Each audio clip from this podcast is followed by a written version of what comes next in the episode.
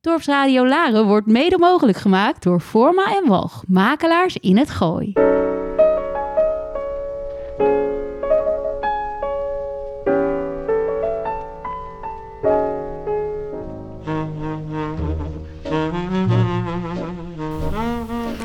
Goedemorgen. Welkom bij Praatvogels, aflevering 34. Elke zondag om 11 uur vertellen wij u verhalen van Lief en leed. verdriet en vreugde, Zin en onzin. De Bijbel vertelt ons niet of Adam en Eva ook een gelukkig huwelijk hebben gehad. Was Eva inderdaad een akelig nest dat haar man manipuleerde en hem met die appel verleidde haar zin te doen? De Britse, of moet ik zeggen de Bitse, schrijver Somerset Maugham beschrijft zo'n vrouw. Ze heet Louise en ze heeft een slecht hart. Louise. Naar een verhaal van Somerset Maugham. Ik heb nooit kunnen begrijpen waarom Louise zich met mij bemoeide. Ze had het land aan mij. En ik wist dat ze achter mijn rug, op die lieftallige manier van haar, geen gelegenheid voorbij liet gaan om iets onaangenaams over mij te zeggen. Ze was veel te kies om ooit iets rechtstreeks te beweren, maar met een zinspeling en een zucht en een fladderend gebaartje van haar mooie handjes maakte ze haar mening wel duidelijk. Ze was een meesteres in het maken van hatelijke opmerkingen. Ze vond mij een grove, vrede, cynische en onbeschaafde kerel. Weliswaar hadden we elkaar min of meer intiem 25 jaar gekend, maar het verwonderde me dat ze niet deed wat te verwachten was, namelijk gewoon met mij breken. Maar dat deed ze niet hoor. Integendeel, ze kon me niet met rust laten. Ze vroeg mij voortdurend op de lunch en te dineren. En een paar keer nodigde ze mij zelfs uit om een weekend in haar landhuis door te brengen. Eindelijk dacht hij dat hij de reden ontdekt had. Louise had het onprettige vermoeden dat hij haar niet voor vol aanzag. Dat was waarom ze hem niet mocht. Waarom ze hem aldoor om zich heen wilde hebben. Het kwetste haar dat hij de enige was die haar zag als een komische figuur. Ze kon geen rust vinden voor hij zou moeten bekennen dat hij zich vergist had en zich gewonnen gaf. Hij was er nooit helemaal zeker van dat ze werkelijk een aanstelster was. Of zij zichzelf niet net zo hard voor de gek hield als zij het de wereld deed. Was er toch een sprankje humor diep in haar hart verborgen? En zo ja, voelde zij zich daardoor tot hem aangetrokken? Als twee stoute kinderen die samen een geheim hebben waar niemand iets van weet. Ik kende Louise al van voor haar huwelijk. Ze was toen een tenger, zwak meisje met grote, melancholieke ogen. Hm. Haar ouders aanbaden haar met een eh, bezorgde liefde. Uit een of andere ziekte, roodvonk geloof ik, had ze een zwak hart overgehouden. Ze moest zich heel erg in acht nemen. Toen eh, Tom Maitland haar ten huwelijk vroeg, waren haar ouders ervan overtuigd dat zij veel te teer was voor het inspannende huwelijksleven. Maar ja, ze hadden het niet zo breed en Tom was rijk. Tom beloofde alles wat ter wereld mogelijk was voor Louise te doen. Eindelijk werd ze aan hem toevertrouwd als een heilige taak. Tom was een grote, forse kerel, heel knap en een prachtige atleet. Hij was dol op Louise. Met haar zwakke hart verwachtte hij haar niet lang bij zich te houden. Hij besloot om te doen wat hij kon om haar weinige jaren op dit ondermaanse gelukkig te maken. Hij deed geen enkele sport meer, waarin hij vroeger uitmuntte.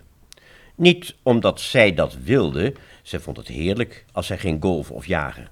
Maar omdat ze toevallig altijd net een hartaanval kreeg als hij haar een dagje alleen moest laten. Als ze een verschil van mening hadden, gaf zij dadelijk toe, heel gedwee. Maar dat was te veel voor haar hartje en ze moest dan voor een week naar bed. Lief en zonder te klagen. Hij kon daarna echt niet zo grof zijn om tegen haar in te gaan. Ach, ze kibbelde er een beetje over wie het eerst moest toegeven En alleen met moeite kon hij haar uiteindelijk toebrengen toch maar haar eigen zin te doen. Ik zag haar eens eh, 12 kilometer wandelen tijdens een tocht die zij absoluut wilde maken. En ik zei zo tegen Tom: Nou, Tom, eh, ze is toch sterker dan algemeen wordt aangenomen. En dan antwoordde Tom: Nee, nee, beste, ze is ontzettend zwak. Ze is bij de beste hartspecialisten in de wereld geweest en ze zeggen allemaal dat haar leven aan een zijden draadje hangt. Maar ze heeft een onverzettelijke geest. De volgende dag vertelde Tom Louise dat ik iets gezegd had over haar uithoudingsvermogen. Ach, daarvoor moet ik boeten. Ik zal aan de rand van het graf zijn. Soms denk ik wel eens dat je sterk genoeg bent om de dingen te doen waarin je zin hebt. Als jij een dansfeest gezellig vindt, dan kun je tot vijf uur s morgens doorgaan met dansen. Maar als je je verveelt, dan zeg je altijd... ik voel me eh, helemaal niet goed. Ja, en dan moet Tom je vroeg naar, je huis, naar huis brengen. Ja, en je kunt moeilijk verwachten dat ik doodval alleen maar om jou genoegen te doen. Louise overleefde haar echtgenoot. Hij vatte een dodelijke kou op een dag dat zij samen zeilden en Louise alle pleets nodig had om zich warm te houden. Hij liet haar een aardig fortuin na en een dochtertje, Iris. Louise was ontroostbaar. Het was een wonder dat zij de schok overleefde. Haar vrienden verwachten dat zij de arme Tom wel spoedig zou volgen in het graf. Ze hadden diep medelijden met Iris, die dan als wees achter zou blijven. Ze verdubbelden hun zorg voor Louise. Ze mocht geen vinger meer uitsteken. Ja, dat moest ook wel. Want als Louise iets vervelends of moeilijks moest doen, dan kreeg ze dadelijk het aan haar hart. En dan was ze weer aan de rand van het graf. Maar ik weet me gewoon geen raad. Nu ik geen man heb die voor mij kan zorgen. Hoe moet ik nou met mijn zwakke hart mijn lieve Iris grootbrengen? Nou, waarom zou je niet gewoon hertrouwen? Ja, met dat hart van mij kan er toch geen sprake van zijn. Ook al weet ik dat Tom dat gewenst zou hebben en, en misschien zou hertrouwen ook wel het beste zijn voor Iris, maar wie zou nou belast willen worden met zo'n wrak als ik? Vreemd genoeg toonde meer dan één jonge man zich volkomen bereid die last op zich te nemen. En een jaar na Toms dood stond ze George Hophouse toe haar naar het altaar te geleiden. George was een knappe, goed uit de kluiten gewassen kerel en hij zat er warmpjes bij. Ik heb nooit iemand zo dankbaar gezien voor het voorrecht te mogen zorgen voor dat tere kleine ding. Nou, je zult niet lang genoeg eh, last van mij hebben, hoor, lieverd. Hij was militair en hij was het in hart en nieren. Maar ja, hij vroeg ontslag. Louise's gezondheid nood- noodzaakte haar 's winters in Monte Carlo te vertoeven en zomers in Deauville. Hij aarzelde wel even voor hij uit dienst ging en Louise wilde er eerst niets van horen. Uiteindelijk gaf ze toe, zoals ze altijd had toegegeven. En George maakte zich gereed om de laatste jaren van zijn vrouw zo gelukkig mogelijk te maken. Het zal nu niet zo lang meer duren. En ik zal proberen om niet lastig te zijn. De volgende twee of drie jaar speelde Louise het klaar, niet tegenstaande haar zwakke hart, prachtig gekleed naar de vrolijkste partijen te gaan. Zwaar te dobbelen, te dansen en zelfs te flirten met lange, slanke jonge mannen. George had niet het uithoudingsvermogen van Tom. Hij moest zich zo nu en dan met een flinke borrel versterken. Voor zijn dagelijkse taak als Louise's tweede man.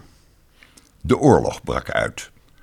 George nam weer dienst bij zijn regiment en sneuvelde drie maanden later. Het was een hevige schok voor Louise. Ze voelde echter dat ze in een dergelijke crisis niet aan haar eigen verdriet mocht denken. En als ze al een hartaanval heeft gehad, dan heeft niemand er iets van gemerkt. En om zich wat af te leiden van het verdriet, maakte Louise van haar villa in Monte Carlo een tehuis voor herstellende officieren. Het lieverd, je zult deze inspanningen niet overleven. Waar begin je aan? Natuurlijk ga ik dood. Dat weet ik. Maar ja, wat geeft het? Ik, ik moet toch mijn deel bijdragen. Maar ze gingen niet aan dood. Ze had de leukste tijd van haar leven. Er was geen herstellingsoord in heel Frankrijk dat meer gezocht werd. Ik ontmoette haar toevallig een keer in Parijs. Ze lunchte met een lange en knappe jonge Fransman. Ik ben in Parijs voor zaken in verband met mijn tehuis. Ach, de officieren zijn echt allerliefst voor mij. Ze weten hoe teer ik ben en, en ze willen mij niets laten doen. Het is zo lief. Ze zorgen voor mij, ja. Alsof ze allemaal mijn echtgenoten zijn. Ach, arme George. Wie zou nou ooit gedacht hebben dat ik met mijn zwakke hart hem zou overleven? Ja, en, en arme Tom dan? Oh, jij doet altijd alsof je mij die paar jaren die ik nog mag verwachten niet gunt. Ach, nou ja, wat ik zeggen wilde, eh, je hart is wel veel beter, toch? Nee, het zal nooit beter zijn. Vanochtend nog. Vanochtend heb ik een specialist geraadpleegd. En hij zei dat ik me op het ergste moet voorbereiden. Ah, nee toch. Ach. En je bent er al ongeveer twintig jaar op voorbereid, hè? Is het niet? Toen de oorlog ten einde was, vestigde Louise zich in Londen. Ze was nu een vrouw van over de veertig, slank, heel tenger, met grote ogen en bleke wangen. Ze zag er geen dag ouder uit dan 25. Iris, die op kostschool was geweest en nu volwassen was, kwam bij haar wonen. Iris zal voor mij zorgen. Ja, natuurlijk is het, is het echt heel hard voor haar om altijd een invalide om zich heen te hebben. Maar ja, het zal ook maar voor kort zijn. En ik weet zeker dat ze dat niet erg vindt. Iris was een lief kind. Ze was opgevoed met de wetenschap dat haar moeder een kastplantje was. En als kind had ze nooit enig geluid mogen maken. Ze had altijd geweten dat haar moeder onder geen enkele voorwaarde overstuur mocht worden gemaakt. Iris, ik wil er echt niet van horen dat je je opoffert voor zo'n oude, zieke vrouw als ik. Het meisje wilde eenvoudigweg niet naar haar moeder luisteren. Er was geen sprake van opoffering en het was een vreugde om voor haar arme lieve moeder te doen wat zij maar kon. Ach, het kind vindt het heerlijk om zich nuttig te maken. Ja, maar, maar Louise, vind je niet dat zij wat meer zou moeten uitgaan? Ja, dat, dat zeg ik ook altijd tegen haar. Ik kan haar er maar niet toe brengen om leuke dingen te gaan doen. En de hemel weet dat ik echt nooit verlang dat iemand iets voor mij doet of laat. Nou, ik overlegde met Iris. Arme lieve mama, zei ze. Ze wil echt dat ik naar feesten ga en bij vrienden ga logeren, maar zodra ik vertrek, krijgt zij een hartaanval. Dus dan blijf ik maar rustig thuis. Ah ja, en na een poosje werd Iris toch verliefd. Een jonge vriend van mij. Hij is een aardige jongen. En hij vroeg haar ten huwelijk. En zij stemde toe. Ik hield van Iris en ik was blij dat ze eindelijk de kans kreeg haar eigen leven te gaan leiden. Iris had geen idee dat zoiets mogelijk was, hè? Maar op een dag kwam de aanstaande bruidegom, mijn vriend, wanhopig bij me, om te vertellen dat het huwelijk voor onbepaalde tijd was uitgesteld. Iris voelde dat ze haar moeder niet in de steek kon laten. Natuurlijk had ik eigenlijk er niets mee te maken, maar ik zorgde dat ik een gelegenheid kreeg om met Louise te praten en haar te bezoeken. Louise vond het altijd heerlijk als haar vrienden op de thee kwamen. En nu ze ouder werd, zocht zij het gezelschap van schrijvers en schilders. Eh, zeg eens, Louise, ik hoor dat Iris niet gaat trouwen. Maar daar weet ik helemaal niks van. Ze trouwt niet zo gauw als ik gewenst had, maar ik heb haar op mijn knieën gesmeekt geen rekening met mij te houden. En ze weigert pertinent om mij alleen te laten. Maar vind je dat niet een beetje hard voor haar? Ja, dat is toch verschrikkelijk? Ach, natuurlijk gaat het maar over een paar maanden. Ik vind het heus een afschuwelijke gedachte dat iemand zich voor mij zou opofferen. Beste Louise, je hebt twee echtgenoten al begraven. Ik zie niet de minste reden waarom je er niet in elk geval nog eens twee naar het kerkhof zou brengen. Ja, denk jij dat je grappig bent? Nou, ik denk dat je het niet eens doorhebt hoe vreemd het is dat je altijd voorkomen in staat bent alles te doen wat je prettig vindt. En dat je zwakke hartje het alleen belet om dingen te doen die je als een corvée beschouwt. Ja, ik weet het. Ik weet hoe jij altijd over mij gedacht hebt. Je hebt nooit geloofd dat ik iets mankeerde, toch? Nee, nooit. Ik geloof dat jij al 25 jaar lang een geweldige komedie aan het opvoeren bent. Ik vind jou de zelfzuchtigste en ellendigste vrouw die ik ooit gekend heb. Je hebt het leven geruïneerd van twee stakkers die met je getrouwd zijn geweest. En nu ga je ook nog eens een keer het leven van je dochter kapot maken? Hij zou niet verbaasd zijn geweest als Louise een hartaanval had gekregen. Hij verwachtte dat zij een driftbui zou krijgen. Ze glimlachte alleen triest. Ach, arme vriend. Een deze dagen zul je ontzettende spijt van deze woorden krijgen. En jij hebt besloten dat Iris niet met deze jongen kan trouwen? Nee, ik heb er gesmeekt dat ze met hem gaat trouwen. Ik weet dat het mijn dood zal zijn, maar ja, dat kan mij niks schelen. Niemand zal mij missen. Ik ben toch niets anders dan een last voor iedereen. Heb jij Iris gezegd dat het je dood zou zijn? Ze dwong me daartoe. Alsof iemand jou ooit tot iets zou kunnen dwingen. Maar Iris kan haar lief morgen trouwen als zij dat wil. En als dat mijn dood is, nou ja, dan is dat mijn dood. Nou, zullen we het er dan maar op wagen? Ja, heb je dan helemaal geen medelijden met mij? Ik kan geen medelijden hebben met iemand zoals jij. Maar je amuseert me wel. Er kwam een zacht kleurtje op Louise's wangen. En hoewel ze nog glimlachte, stonden haar ogen hard en boos. Iris zal binnen een maand getrouwd zijn. En als mij iets overkomt, dan hoop ik dat zowel zij als jij in staat zullen zijn jezelf te vergeven. Louise hield haar woord.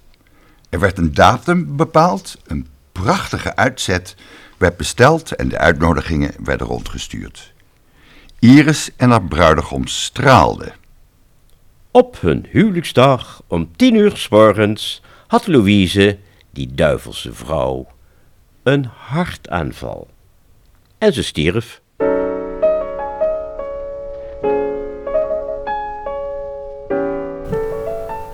Dit was aflevering 34.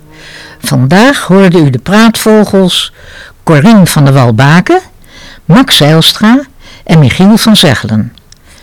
Mijn naam is Hansje Terlingen. Tot volgende week zondag om 11 uur.